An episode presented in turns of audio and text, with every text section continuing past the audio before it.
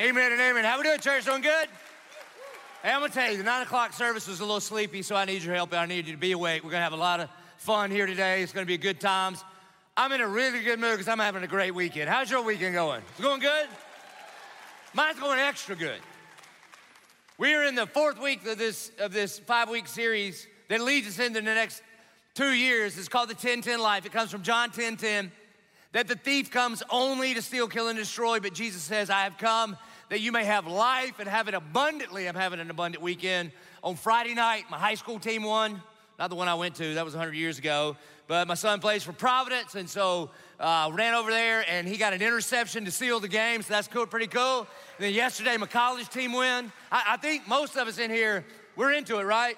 Florida State won, Georgia obviously won, Alabama lost, praise God for that. now, that ain't what Jesus was talking about. But it feels like it sometimes, doesn't it? And guess what? Maybe he will give us a wink of his miraculous working power, and even the Jags will win today. Because you know what Raiders are known for? Stealing and killing and destroying. And only the thief comes to steal, kill, and destroy. But Jesus says, I have come that you may have life and have it abundantly. And one of the things that will rob you of an abundant life is fear. We're going to today look at Acts chapter 3 and Acts chapter 4, okay? Two whole chapters. So, the next three or four hours, we will be able to get out of here. and one of the things that was happening in and around the early church was based on the circumstances, there was a whole bunch of fear. And yet, in the face of fear, the, the disciples were able to make bold steps of faith. And what we're gonna see in these two chapters are four significant steps of boldness in the disciples that propel the church for the next 2,000 years. You see, the thief comes only to steal, kill, and destroy. And one of his primary ways of stealing and killing and destroying God's best for you is this spirit of fear. Because fear lies to us. And, and the, the way that you attack fear is simply this where the Spirit of God is, fear ain't. Because where the Spirit of God is, there is freedom. Where the Spirit of God is, there is power, there is love, there is a sound mind, self control. And so God will always do his part because perfect love drives out fear. But what we're gonna see in Acts 3 and 4 is not only the Spirit of God driving fear out, but we are going to see regular, ordinary followers of Jesus take bold steps of faith, of obedience in the direction that he calls them to. You see, before you get to Acts 3, what has happened the reason that the disciples are so afraid is because they've just arrested and crucified their leader. And so they know if they arrest our leader, surely they're coming for us. They're kind of freaking out. And so the disciples are huddled together in this room. They don't know what to do, they don't have a plan. And then Jesus just shows up. The resurrected Christ shows up and he appears to over 500 people for about seven weeks in the place where he was arrested where he was crucified, where he was dead, and where he was buried. But he came out of the grave. And while the disciples are in this room, the women go to prepare the body. And you know why they have to prepare the body? Because a couple of men prepared the body the first time. So they have to come and clean up after the cleanup. Can I get an amen from the mamas in the house? That's what has to happen. But when they get there, the tomb is empty. So they come running back to the disciples and they're like, He's not there. He's alive. He's alive. He's alive. And then a little while later, Jesus shows up in the upper room. And he says, Don't be afraid. Why? Because they're afraid. They're freaking out. They're scared. And then the Bible says that Jesus breathes on them. And if you read this, especially in light of COVID, you think, What are you doing? You're supposed to breathe on people? And the Bible doesn't say how it happens. I don't know if it's like birthday cake style. He gets them all together and, you know, right there and goes, one big breath. Or if it's one at a time, he's like, What's up, Peter? Peter's like, Come on, man. How you gonna breathe on a man's face like that? But you see, what Jesus is actually doing is he is recreating the creation. Because God breathes the breath of life into Adam. He opens his eyes and he is face to face with his heavenly father, and then he screws it up. So then the greater Adam, the perfect Adam, Jesus comes and does what Adam couldn't do. He lives the life that we ought to live, he dies the death that we ought to die. He is resurrected from the grave, and now he is breathing life into the new followers of Jesus and say, hey, we're gonna do this again. Amen. And so they go out from that place. That's what's happening. Then they go to they go to the other side of the Mount of Olives. And before Jesus ascends to the right hand of God the Father, he says, Hey, let me tell you what's about to happen. All authority in heaven and earth has been given unto me. Therefore, go and make disciples of all nations, every tribe, every tongue, every nation. And don't be afraid because I'm going to be with you. The way, the way Luke records it in Acts 1 8, he says this, and you will receive power. So before you come up with a strategy of how you're gonna take the gospel to the ends of the earth, before you do that, you ain't gonna be able to do it on your own. So why don't you go and you wait, and I'm gonna send you a helper, I'm gonna send you a gift. He's talking about the Holy Spirit. In Greek, the word is paraclete. Here's how you remember it. It's like a paraclete. When you play ball, it'll keep you, it'll keep you rooted on the ground and you can change directions. And I know that's dumb, but you'll never forget it now. Paraclete, that's what we need so the Spirit of God can just send us where we need to go when we slip sliding all over the place. And he says this, and when I send the Spirit, you will receive power when the Spirit of God comes upon you. And you will be my witnesses in Jerusalem, Judea, Samaria, to the ends of the earth.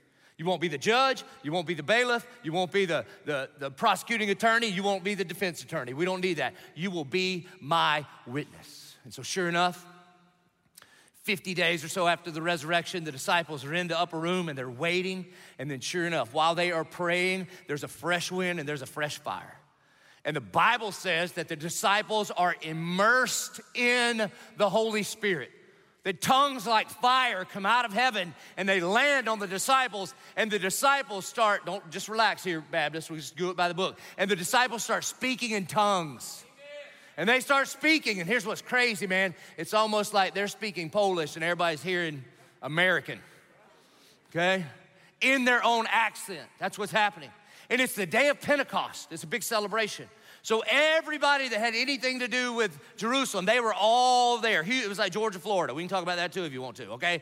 There was everybody together. It was RV City. And then, and then Peter is speaking his language and everybody is hearing it in theirs. And they're like, what is going on here? And then the apostle Peter sees a crowd and he says, ooh, I should speak.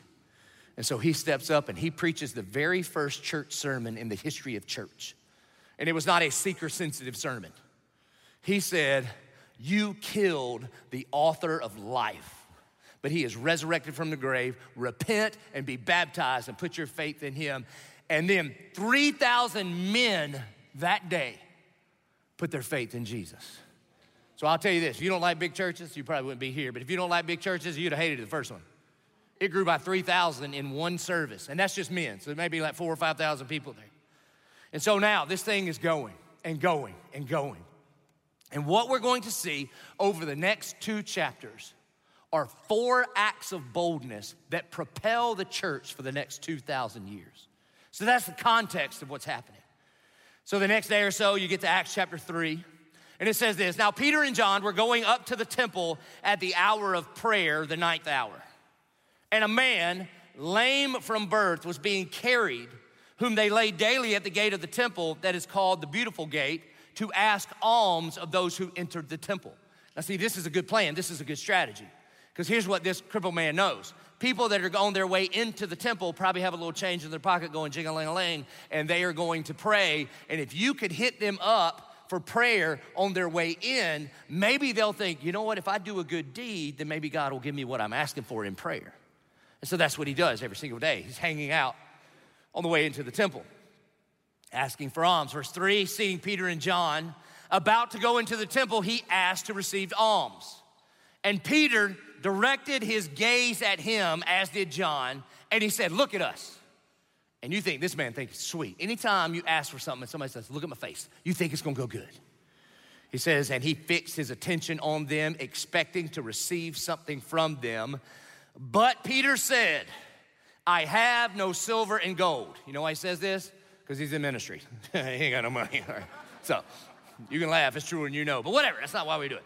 He says, I have no silver and gold, but what I do have, I give to you in the name of Jesus Christ of Nazareth. Rise up and walk. Now, listen to this, man. How many of you know that God has never promised to give us all that we want, but He does promise to give us all that we need?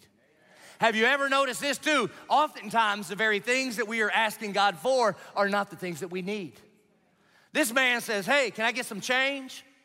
And he's thinking about, like, you know, a few quarters, some denarii or whatever. Can I get some change? And Peter's like, Oh, I got some change for you. But it ain't the kind that's gonna go in your little purse. I got some change for you that's gonna change your life forever and ever and ever. Amen. In fact, later in Peter's life, he's gonna write this down. He says this that his divine power has given us everything we need for life and godliness. You know what this means? If you don't, if, if God hasn't given it to you, it could be because you don't need it. Let me put this in like Jacksonville speak, okay? That God will always give you everything you need to accomplish everything God has called you to accomplish. And you can't stop that, man. And so he says, in the name of Jesus Christ of Nazareth, rise up and walk. The first thing that I see among the disciples is this bold faith. They have bold faith. I mean, it's one thing if a man is crippled, he asks for some money, and you're like, hey, man, I ain't got no money. But I tell you what I do I'll pray for you. I got good news. I'm going into a prayer meeting. And so I'll get together here in the prayer meeting and I'll fill out the card and we will pray, hey, I have an unspoken, or I'll pray for this guy out here. If it's God's will, maybe he can go to physical therapy and like make his feet work. But that's not what he does, man. He proclaims this thing out loud, boldly. Like everybody is listening is about to figure out and they're about to see if he can be healed or not. I'm just gonna tell you right now, man. If I find myself in the kind of place this man is and he needs a miracle of God, guess who I ain't getting to pray for me? A Presbyterian, an Anglican, a Methodist? Nah, man. They'll be like, oh, nah, you can keep that. I want some of you fiery Pentecostals in the house. You know what I'm saying? I want some people that believe in miracles. I want some people that are gonna call down the fire of heaven. I want people not that they're just going like, hmm, hmm. I want people like slinging oil up on me, going, come on, rise up and walk. That's what Peter does. Now look here. After he speaks the word, though, the man's still laying on the ground. Look at the next verse. And he took him by the right hand and raised him up, and immediately his feet and ankles were made strong. You see, this is the boldness of faith. You know what bold faith is? Bold faith is acting as if you actually believe Jesus is who he says he is, and he always keeps his promises. So it wasn't just saying the thing, you can say whatever you want, but then he acts on it and he reaches out his hand. I mean, what if it doesn't work and he's just dragging the guy along? But Jesus heals the man. And when he reaches out his hand, that's when the miracle takes place and the man stands up immediately, which leads me to ask this question I wonder how many miracles are still sitting on the sidewalk? Because we felt a thing, we believed a thing, we just didn't do a thing. Look, as we roll out this 1010 life, your thoughts about the unborn ain't gonna help nobody. Your beliefs about first responders ain't gonna help nobody. We have to do something about it. This is what he does. By bold faith, he reaches out his hand and look at the response of the man. And leaping up, he stood and began to walk and entered the temple. First thing he does with his life is go to worship. If you know Jesus, you have experienced the greatest eternal miracle of all time that you were dead in your trespasses and now you were made alive, and our natural normative response ought to be to worship. And not like a mannequin, like some of you, like you just got, felt like jumped up and leapt his way to worship.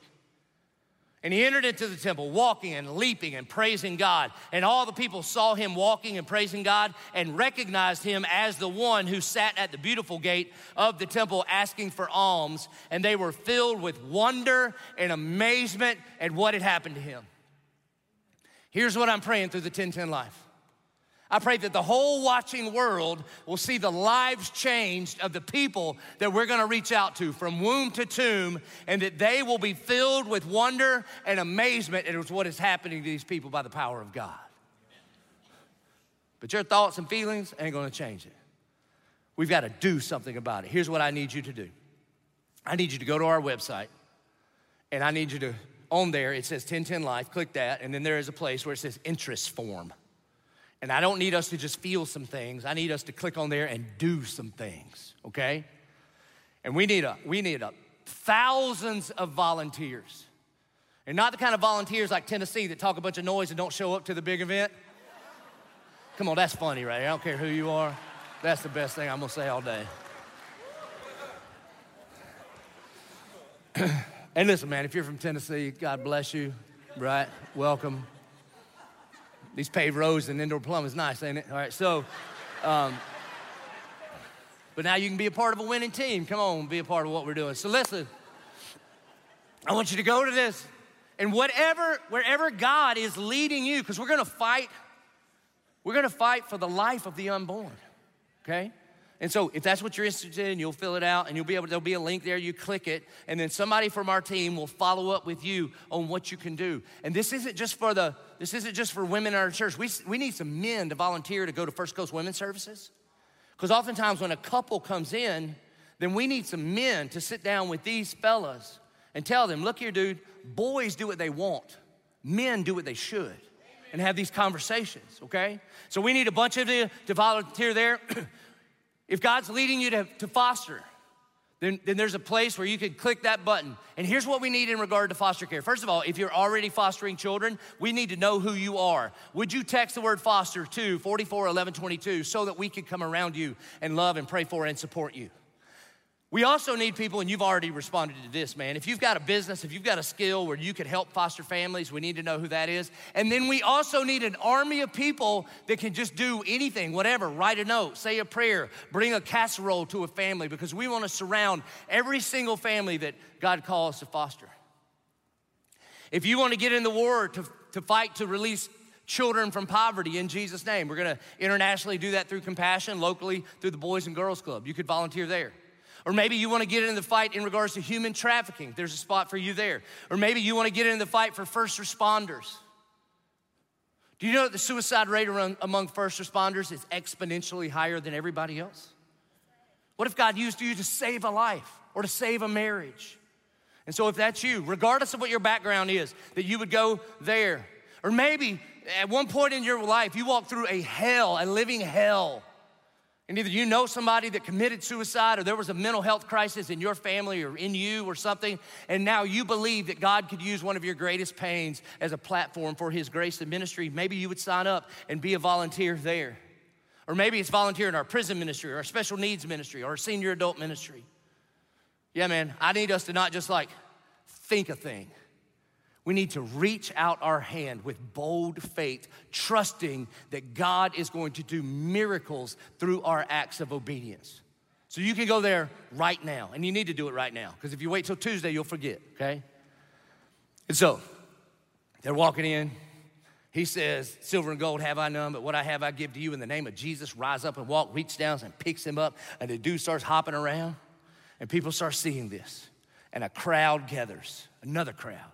And the apostle Peter says, Oh, there's a bunch of people here. I should speak again. That's what he says. I love Peter.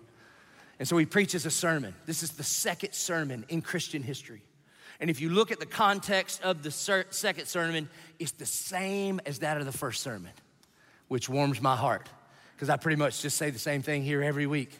He doesn't tell them, you know what, you're so special. No, he says, you are wretched, crooked, and depraved, black hearted sinners. God sent the author of life and you killed him but he was resurrected on the third day. So repent and be baptized and put your faith in Jesus. And on that day, 5,000 more men surrendered their life to the Lordship of Jesus Christ. Now, here, here's why this is important, okay? Peter does not think it is enough to simply demonstrate the gospel. He understands that you better also declare the gospel. We do both.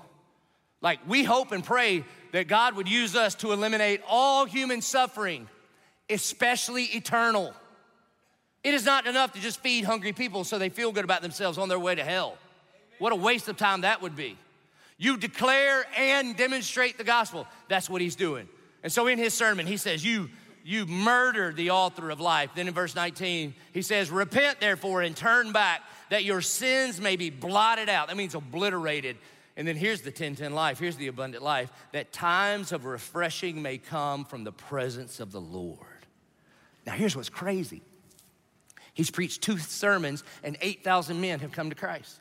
And during this sermon, during the invitation, he's being arrested, and 5,000 people get saved. Have you ever thought about how this works? Like he's getting, I don't know how it works, he's getting handcuffed and run off, and he's like, anybody want to surrender to Jesus? Raise your hand. And 5,000 people. Listen, in our services, one Yeti cup rolls around in here, and 30 of you don't hear the rest of the sermon. You're like, what happened? Okay and they're not distracted. Anybody want to sign up for this? You might get arrested and go to jail, but it's worth it because you'll walk in an abundant life, a refreshing that comes from the Lord. And 5,000 men are like, we're in. And the church is off and running. Why? Because of a bold faith, which leads to the second thing, which is a bold witness.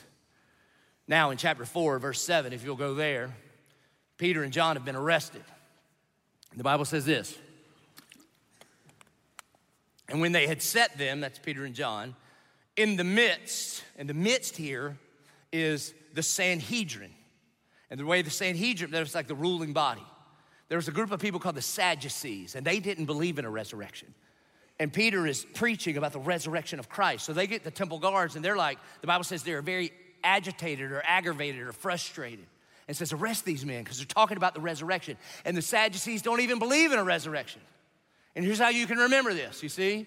The Sadducees didn't believe in a resurrection. That's why they were sad, you see. See? You'll remember. Now, I know that's dumb and that's kindergarten, but I have given you two word studies now that you can remember Paraclete and Sadducees. That's how I graduated seminary, right there, all right? So you're welcome. And so when they had set them in the midst, they inquired, By what power or by what name did you do this? And then Peter, filled with the Holy Spirit, all right, let me talk to the charismatics in the house. All right, listen. When you put your faith in Jesus, there is one immersion in the Holy Spirit. That when you put your faith in Jesus, He deposits the Spirit of God in you forever and ever. Amen, okay? But multiple times you are going to see Peter, who has already been immersed in the Holy Spirit. The word immerse and baptism are the same thing in Greek, okay? But now he's gonna be filled with the Spirit multiple times over. Now, listen, that the Spirit of God is not like a potion that you need to be topped off with every single week. The Spirit of God lives in you. And it's not really like you need more of Him. The question is, does He have all of you? One of our newest youth pastors, Ryan Sweat, shared this illustration with me in a meeting last week, and I thought it was very helpful. Helpful. He said, if you took a balloon and you blew air into it and filled it up, you would say, "Is this full?" The answer would be like, "Yes." What is it full of? It's full of this, the air that I blew in it. But then if you took it and added a few more breaths, you would have more breaths in there, but it would still be full. Let me tell you where the Spirit shows up. The Spirit shows up where He is wanted. When you have the flexibility like a balloon to say, Come on, Lord, fill me up and use me however you would. If you say it, I will do it. That's what Peter and John are doing here. And then Peter, filled with the Holy Spirit. Now, notice, notice where the boldness comes from. The boldness comes from the Spirit, not from Peter. And he says to them, Rulers of the people and elders, if we are being examined today concerning a good deed done to a crippled man, by what means this man has been healed, and he could have chickened out here. He could have made excuses. He could have been like, oh, my bad. I was just trying to help. It's not what he does. Look what he does. Verse 10 Let it be known to all of you and to all the people of Israel that by the name of Jesus Christ of Nazareth, whom you crucified, that's not gonna help his cause whom God raised from the dead, by him this man is standing before you well. You see, they brought him. Here's exhibit A.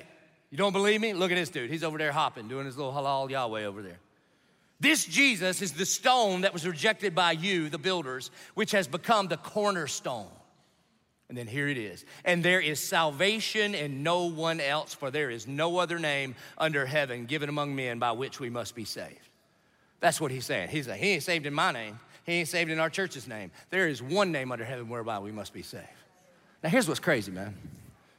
If you're new to Bible study, you might not know this. Seven weeks before this, Peter makes this bold claim.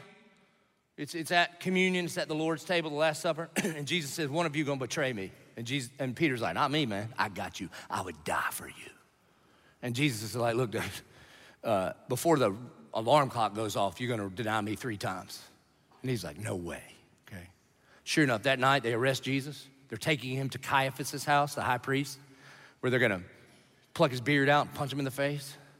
And Peter is following along, and a guy comes up to him and says, Aren't you one of his disciples?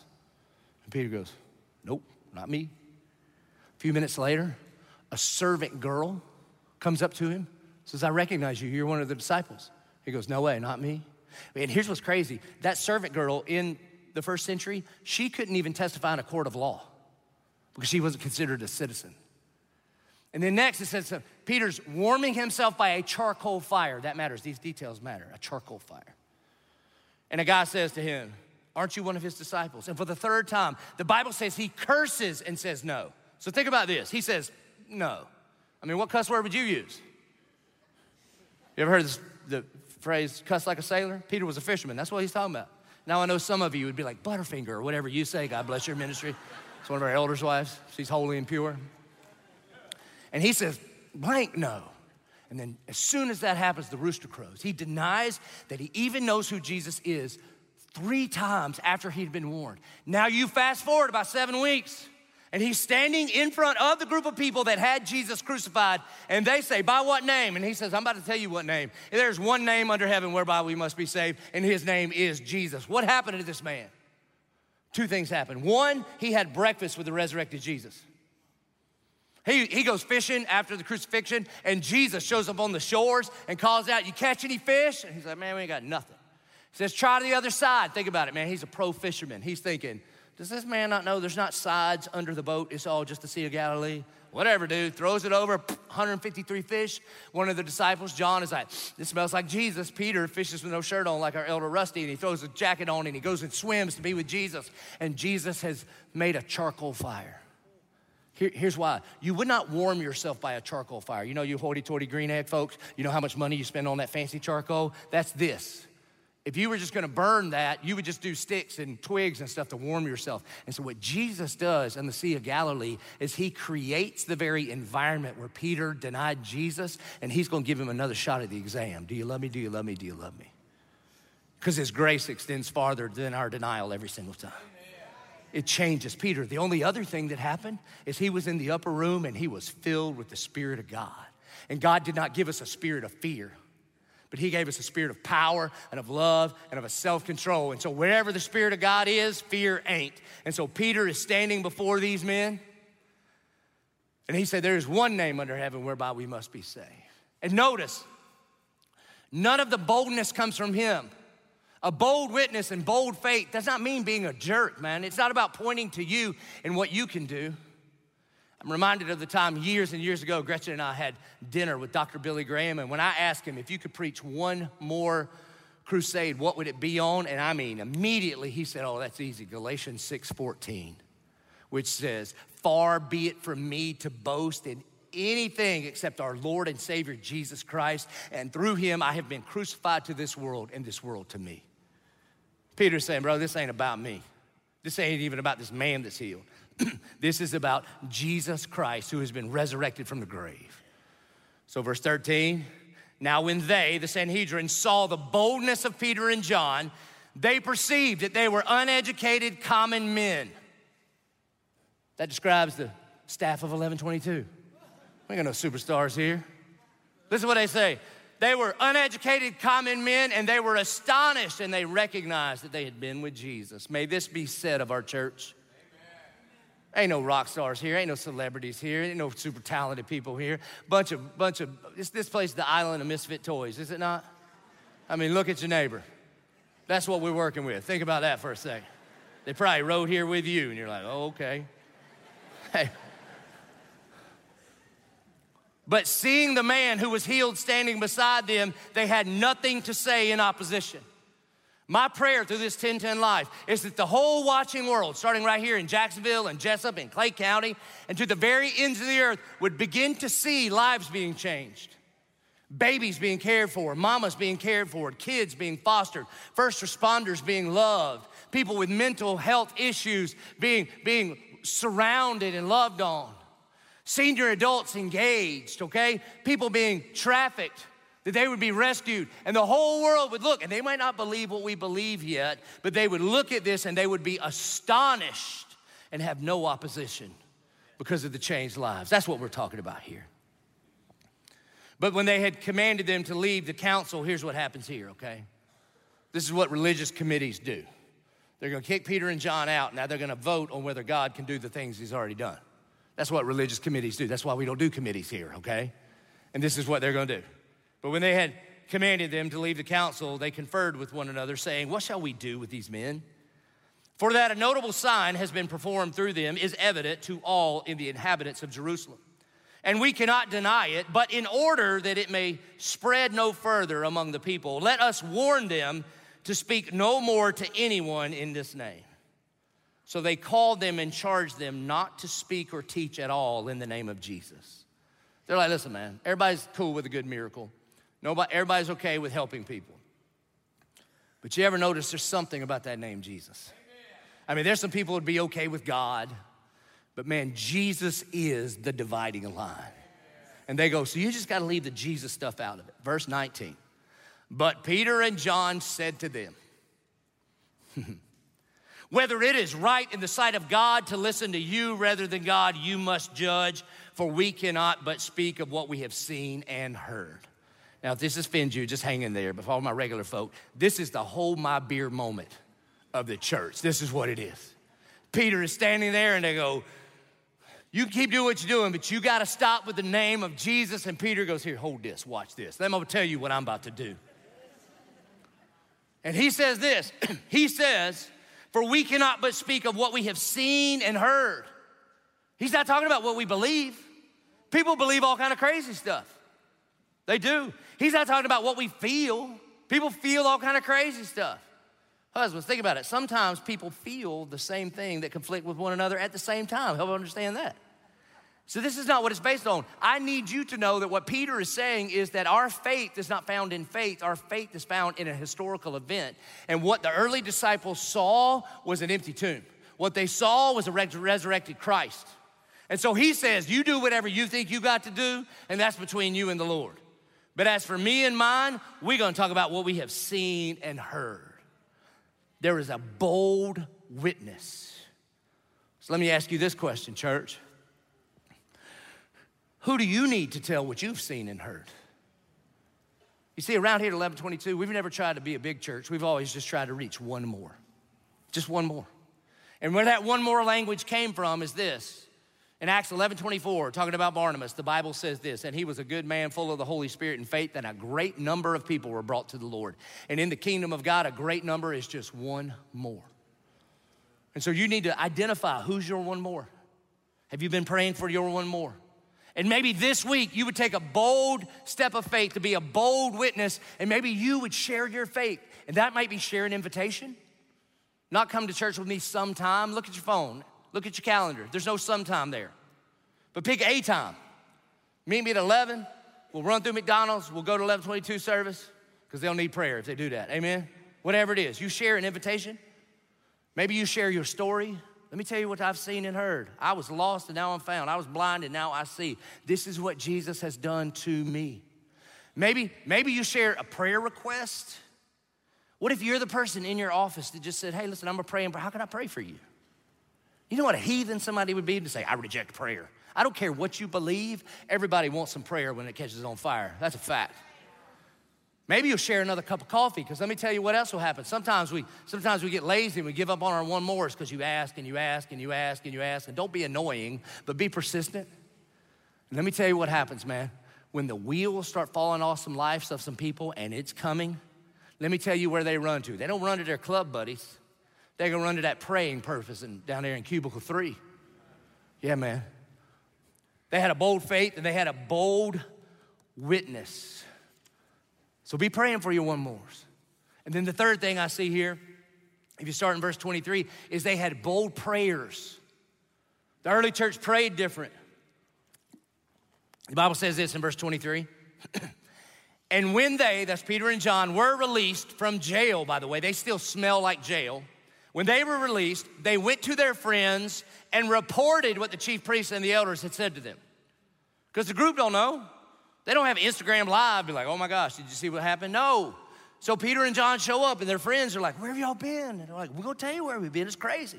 We were going into the temple, and then this man said, You got any money? And Peter was like, We in ministry, we ain't got no money, but what I got, I'm gonna give to you in the name of Jesus Christ. Rise up and walk. And booyah, that dude stood up. And the crowd would be like, John, are you serious? And John's like, For sure, man. Peter healed a guy. I can still outrun him, but Peter healed a guy. Then they got we got arrested and we're standing in front of the Sanhedrin and we were a little bit afraid, but then the Spirit of God filled us. And when the Spirit of God moved in, the fear moved out. And they said, Whatever you do, you gotta quit talking about Jesus. And Peter said, I'm about to tell you what I'm gonna do. There is one name under heaven whereby we must be saved. So what they do? So they let us out, but they said we gotta quit talking, or even worse things are gonna happen. That was the report. It's not like a report. They just told the story. And look at the response of the early church. And when they heard it, they lifted their voices together to God and said, their first response was prayer. What's your first response? Is prayer for you a first response or a last resort? I'm gonna tell you what most of our first responses are to plan. I mean, think about this. Even in our church, spirit filled church, if if Pastor Britt and I got arrested today, which I could get arrested with him real quick, okay? But if we were on the way to the Jags game and somebody came up and I cast out a demon and they spewed pea soup and it got on somebody and then they locked us up, and I was like, anybody want to get saved? And 5,000 people get saved. And then they finally let us out and we were gone for a few days and then we showed up and the leaders and the elders got together and be like, where you been? Be like, dude, it was crazy. I'll tell you where we've been. We were going in and there was a demonic possessed guy and I cast out a demon and raised up a dude to be healed. And then we got arrested. You know what most of most church leaders would do? We need a plan. You two can't go in public anymore. we need a PR strategy. You know what the early church did? They prayed. And look at what they pray. See, here's the problem if you plan first. Remember, John 10, he's the good shepherd, he speaks to his sheep. The sheep don't tell the shepherd what to do. And so many times we come up with these really, really good plans and then ask the shepherd to come bless our plans. That's not the way it's supposed to work. We're supposed to first and foremost go to the shepherd and say, if you say it, I'll do it. Wherever you lead me, I will go. And then look how they play, pray. Their first words, sovereign Lord. This is comical. Here's what they're saying. You know what sovereign means? God, we are acknowledging that you are in charge of all things and that you were not surprised by our arrest. Sovereign Lord. Let me tell you, most of us pray, Dear God, help me curse them. Amen. That's how we pray, not them.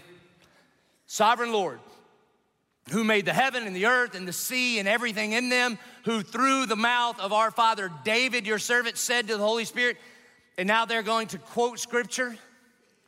Listen, man, you want to make sure your prayers get answered in heaven? Why don't you start with words that originated in heaven? You just pray the word of God back to God. That's what they do.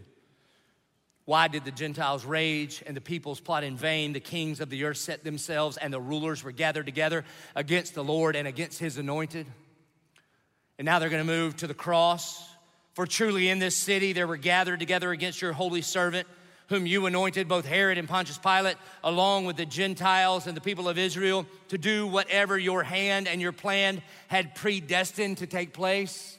And don't worry, man, don't worry. That, pre, that word predestined, it just means to predestine. It's just what it means. God doesn't take a poll, doesn't take a vote. The sovereign king of the universe does what he wants with who he wants, whenever he wants, for his own glory. And that should bring you great relief. Here's what they're saying they don't look first at their circumstances, they look first at the cross. And they're saying, on this side of the resurrection, God, we can see that you were at work in all things, including the murder of your very own son, for the good of those that loved him and are called according to his purpose. So if you can handle the redemption of all things and the resurrection of your son, surely you can handle this little thing we're going to through. Why? Because if the tomb is empty, anything is possible. That's what they're praying. Verse 29, and now, Lord, here's their request. Ready? And now, Lord, look upon their threats. Now, don't look at your Bible, look at me. And what do you think they're gonna say? Stop them, change them. That's not even what they pray for. And now, Lord, look upon their threats and grant to your servants to continue to speak your word with all boldness. Now, if you're a consultant for this church, you would say, I don't think you have a boldness problem. I think you got a PR problem. But like, we don't care, man. We want to be filled with the Spirit and we want to have a bold faith and a bold witness. And we are praying big, audacious, bold prayers. And here's what they're praying while you stretch out your hand to heal, and signs and wonders are performed through the name of your holy servant Jesus. On the first week of this, we gave every one of us one of these bracelets right here. It says 1010. And we said every day at 1010. And if you're up for two 1010s, which I am, then you should pray at both of them. How's your prayer life right now? Are you praying these kind of big, bold, audacious, crazy prayers? Because I'm gonna tell you, if your prayers are not intimidating to you, they may be a little insulting to God. Because what we do is not, we're not supposed to make a plan and then ask Him to come bless our plan, but we wanna be the kind of people like, what if you added these very words? God, how about stretch out your hand to heal? And why don't you bring signs and wonders that would be performed through the name of your holy servant Jesus? And God, here I am. Would you use me to make these things happen? And when they had prayed, the place in which they were gathered together was shaken. When's the last time you've been shaken at a prayer meeting? They were shaken, like physically, emotionally, spiritually shaken. And they were all filled with the Holy Spirit. Here comes again. Why? Because the Spirit shows up to people that want Him to fill them up. They were all filled with the Holy Spirit and they continued to speak the Word of God with boldness. I need you to pray big, bold, audacious kind of prayers. The kind of prayers that if God doesn't come through, then there's no way it's happening. You see, they had bold faith. They had a bold witness. They prayed bold prayers. And the last one, the fourth thing I see here is this. There was a, I don't know what to call it though, so there's a problem. Like bold sacrifice, but I don't love the word sacrifice. Because is it really a sacrifice to give up something that you can't keep to gain something that can never be taken away from you? Is that a sacrifice? Like if you drive by McDonald's to go to a nice steakhouse, did you sacrifice the McNugget? I don't think so. You got something better. So I don't love the word sacrifice. I thought about calling it bold generosity. But how can you be generous to God if it's all His? It's, uh, he's the generous one that lavishes love upon us. So maybe the word is bold surrender. But there was a bold financial surrender here. It says this Now the full number of those who had believed were of one heart and soul, and no one said that any of the things that belonged to him was his own, but they had everything in common. Now, let me be clear about this. This is not government forced communism. This is voluntary sacrifice and stewardship. These things are very, very different. I told you this before, but you need to hang on to this. People think about money in three different ways. Some people think what's mine is mine. That's called selfishness. Some people think what's yours is mine. On an individual level, that's called stealing. When the government does it, it's called socialism. What, what the Bible would have us understand is what's mine is God's. That's called stewardship. God, it's all yours, and I want to glorify you with all of it. So that's what's going on here. That's what's going on. And then notice what happens. Their generosity is going to fuel the gospel ministry. Verse 33 And with great power, the apostles were giving their testimony to the resurrection of the Lord Jesus, and great grace was upon them all. And there was not a needy person among them, for as many as were owners of lands or houses or motorcycles or second houses or cars or whatever these physical stored resources, resources are, they sold them and they brought the proceeds of what was sold you see, we've been spending a lot of time talking about what is first and best, what is trusting God with your first and best. And oftentimes, what that means is, God, based on what you are going to bring to me in, as, in regards to income, I am going to bring to you the first and best of that. But they didn't stop there. They also looked in the rearview mirror to say, God, I want to honor you with some things that you have already bought to me. They trusted God with all of it, with some stored resources, with some land. So listen, you want to do something real bold? I dare you to do this. I dare you to write down the five most valuable things that you have. And I don't mean like a picture of Nana. That ain't what we're talking about, okay? My puppy. And just simply say, Lord, what are you asking me to do with these? Are you, uh, do you want me to hang on to them for now? Praise God for that. No problem. You do whatever it is that He says to do. Or are you asking me to transfer some things from my account to your account for the glory of God? That's what they were doing here in the first century. And then they laid it all at the apostles' feet, and it was distributed to each as any had need. You see, the church begins to mature in Acts chapter 2. They just met one another's needs. By the time you get to Acts 4, they begin to, they begin to organize and they trusted the leadership of the church. This is what we are doing in the 1010 life. That we will make a commitment next week and we will say, all right, this, this represents, God, my first and my best that I am bringing to you. And then every single bit of it will go to church life and eternal life and abundant life. And we will distribute it to as any who have need. Verse 36 Thus Joseph, who was also called by the apostles Barnabas, which means son of encouragement, a Levite, a native of Cyprus, sold a field that belonged to him and brought the money and laid it at the apostles' feet. This was a bold surrender. There was bold faith. There was a bold witness. There were bold prayers, and there was bold surrender, financially bold surrender. And those things, those two chapters, propelled the church for the next 2,000 years. What we, what you and I do in regards to the 1010 life over these next two weeks will propel this church into the future. My mom was here at the nine o'clock service. She came in for the weekend, which is great. And as I was preparing this sermon, she came on Thursday. And she was she came to the earlier service, and I was thinking about a very valuable lesson my mama taught me about finances and resources when I was a little kid. She and I used to play board games together, okay? And board games will reveal things about a person. Do you know this? You want to know who a human really is. There are some things that will reveal. When, when you play a board game, you will find out who's the rule keeper, the rule bender, and the rule breaker, right?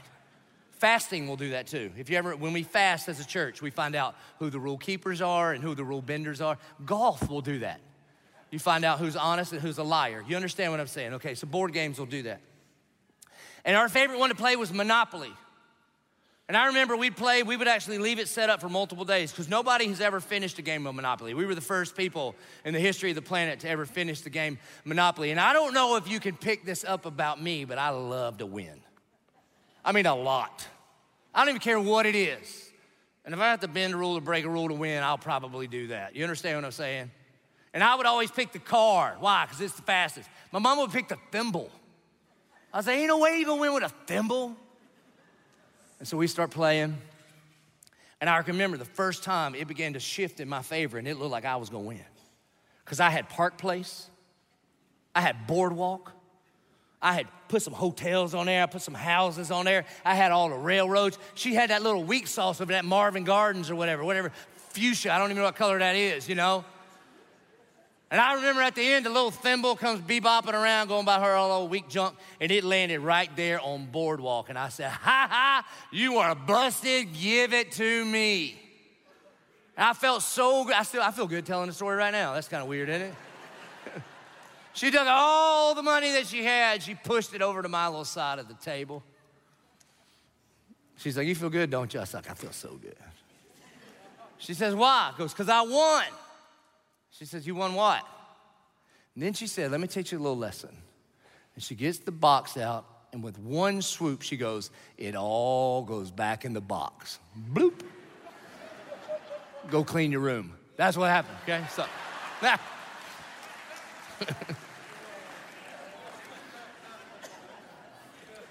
you know what the disciples knew? It all goes back in the box. You won what? You won what? It all goes back in the box. Am I going to take the things that God has given me and think that I am going to be a cul de sac of God's blessing, or am I going to be a conduit of the advancement of the kingdom of God?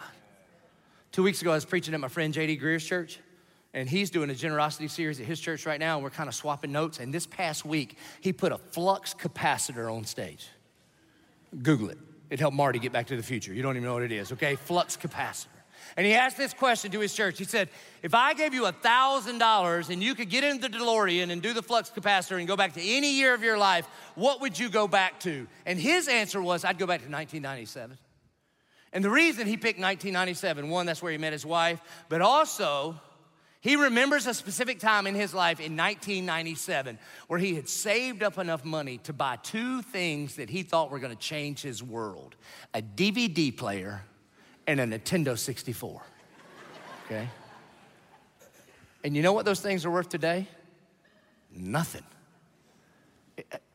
I don't, if somebody gave me a DVD, I wouldn't even know how to watch it these days. Like if it ain't on YouTube, you can't watch it. You know what else happened in 1997? Amazon went public for $18 a share. Can you imagine if he'd have taken his $1,000 and he did not invest in the DVD or the Nintendo 64? What would he have sacrificed? What would he have missed out on? Couple of couple of Tecmo Bowls, little Mario Kart, right? That's it. Maybe he maybe he couldn't watch the original Tom Cruise movies, you know, Top Gun. But if he would invested that in Amazon, it was worth $18 today. I don't even, can't even do, I'm not good with numbers. All I know about numbers is the book of the Bible. But I'm telling you this, he would gladly go back to that moment and say, why in the world would I chase after these temporary things when I could make an investment that would change the future? This is what the early church saw. Now, they weren't prophetic and they could see the future, but what they saw was Jesus come out of the grave and tell them to take the gospel into the very ends of the earth. And so they were willing to take bold steps of faith. What's the bold step of faith you need to take? They were willing to be a bold witness to say there is one name under heaven whereby we must be saved. That they were paying bold, audacious prayers to the point where they were shaken and the Spirit of God was filling them to be bold. And they were willing to boldly surrender the temporary things of this world for the advancement of the church, for the advancement of the kingdom of God. Next week at all of our services, that's what we're gonna do, and that's what these cards represent. This week, I want you to pray like crazy. What bold step, God, are you calling me to take? Because He's a good shepherd and He will speak to you, and the words that He speaks to His sheep always lead to the abundant life, and that's what He wants for you. Church, what bold steps do you need to take? Would you please stand? Let me pray for you. Our good and gracious Heavenly Father, God, we love you more than anything because you first loved us. And God, I thank you for the boldest step of all that you sent your Son, Jesus Christ, to come on a rescue mission for us. God, you walked through the door of our hardened hearts and you rescued us, you redeemed us. You boldly loved us and then are willing to fill us with your spirit that fear would flee and that we would walk in a spirit of power and of love and of a sound mind, of self control. So, Lord, I pray for every man, every woman, every student in this place that we would be just average, ordinary, uneducated men and women, but we have been with Jesus and you use us to turn the world upside down. We pray this in Jesus' name. Amen. Church, we're gonna respond to the gospel. We're gonna sing, because sometimes when the Spirit of God directs you in a way, you think, ain't no way, but He's the way maker. That's what we're gonna sing. And we're gonna bring our tithes and our offerings, our first and our best, as an act of worship, and we are going to pray. And I would ask you, why don't we make this like the prayer meeting in the first century? Why don't you come on down and kneel before our God and our Maker? And why don't we pray big, bold, audacious kinds of prayers to the point where the whole world is shaken? So let us sing, let us bring, let us pray, let us respond.